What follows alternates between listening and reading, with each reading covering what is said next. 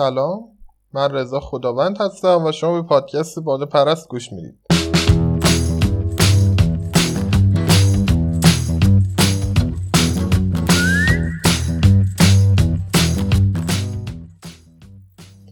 خب من دوست داشتم قبل از شروع کار یه توضیح کوچکی بدم که قراره اینجا چیکار بکنیم.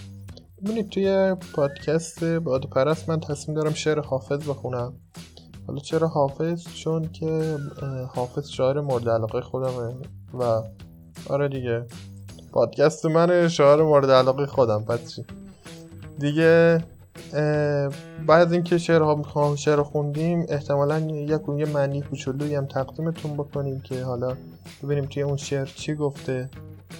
و همین بیشتر سعیم اینه که به قولن فضایش پادکست مثل نمی‌دونم کلاس های ادبیات نشه که مثلا خشک باشه یه مثلا معلم بیاد سر کلاس شعر بخونه بعدم معنی بکنه و بره. یعنی این شکلی دوست ندارم باشه. مثلا همین سعی می‌کنم که یه مقدار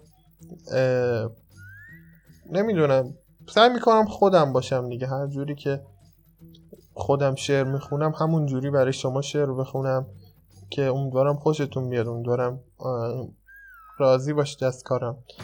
و یه نکته دیگه هم این که احتمالا قسمت های اول کار خیلی بیکیفیته چون که من واقعا خیلی کم از دنیای پادکست می‌دونم که چه شکلی پادکست بسازیم این حرفا.